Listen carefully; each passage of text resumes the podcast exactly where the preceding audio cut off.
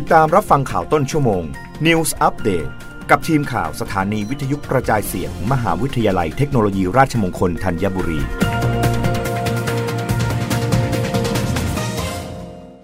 รับฟังข่าวต้นชั่วโมงโดยทีมข่าววิทยุราชมงคลธัญบุรีค่ะผู้อำนวยการสนามบินสุวรรณภูมิรับผู้โดยสารหนาแน่น 2,000 คนต่อชั่วโมง เร่งปรับจุด Test and Go นายกิติพงศ์กิติขจร ผู้อำนวยการท่าอากาศยานสุวรรณภูมิ บริษัทท่าอากาศยานไทยจำกัดมหาชน หรือ AOT กล่าวว่า ตามที่ได้มีผู้เผยแพร่ภาพการเดินทางของผู้โดยสารขาเข้าระหว่างประเทศ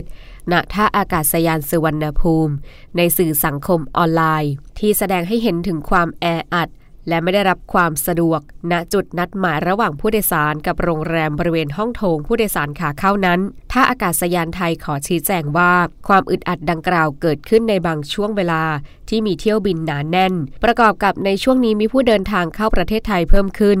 โดยเมื่อวันที่ 1 เมษายน 2565 ศูนย์บริหารสถานการณ์การแพร่ระบาดโรคโควิด -19 หรือสบค ได้ผ่อนคลายมาตรการการเดินทางเข้าประเทศ โดยยกเว้นการตรวจ RT-PCR ที่ต้นทางทำให้จำนวนผู้โดยสารขาเข้าระหว่างประเทศ ณ ท่าอากาศยานสุวรรณภูมิเพิ่มขึ้น จากประมาณวันละ 6,000 ถึง 7,000 คน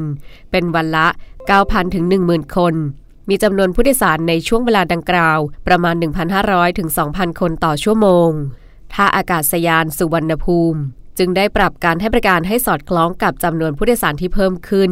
โดยการขยายพื้นที่จัดตั้งเคาน์เตอร์บริเวณจุดนัดหมาย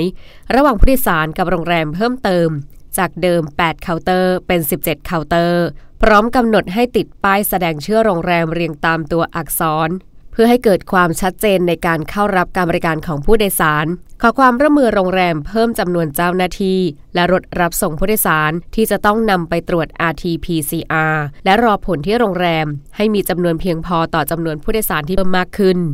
พร้อมจัดเจ้าหน้าที่ท่าอากาศยานสุวรรณภูมิ และการท่องเที่ยวแห่งประเทศไทย เพื่อสนับสนุนและอำนวยความสะดวกในการให้บริการผู้โดยสารให้เป็นไปอย่างมีประสิทธิภาพมากขึ้น รับฟังข่าวครั้งต่อไปได้ในต้นชั่วโมงหน้ากับทีมข่าววิทยุ ราชมงคลธัญบุรีค่ะ รับฟังข่าวต้นชั่วโมง News Update ครั้งต่อไป กับทีมข่าวสถานีวิทยุกระจายเสียง มหาวิทยาลัยเทคโนโลยีราชมงคลธัญบุรี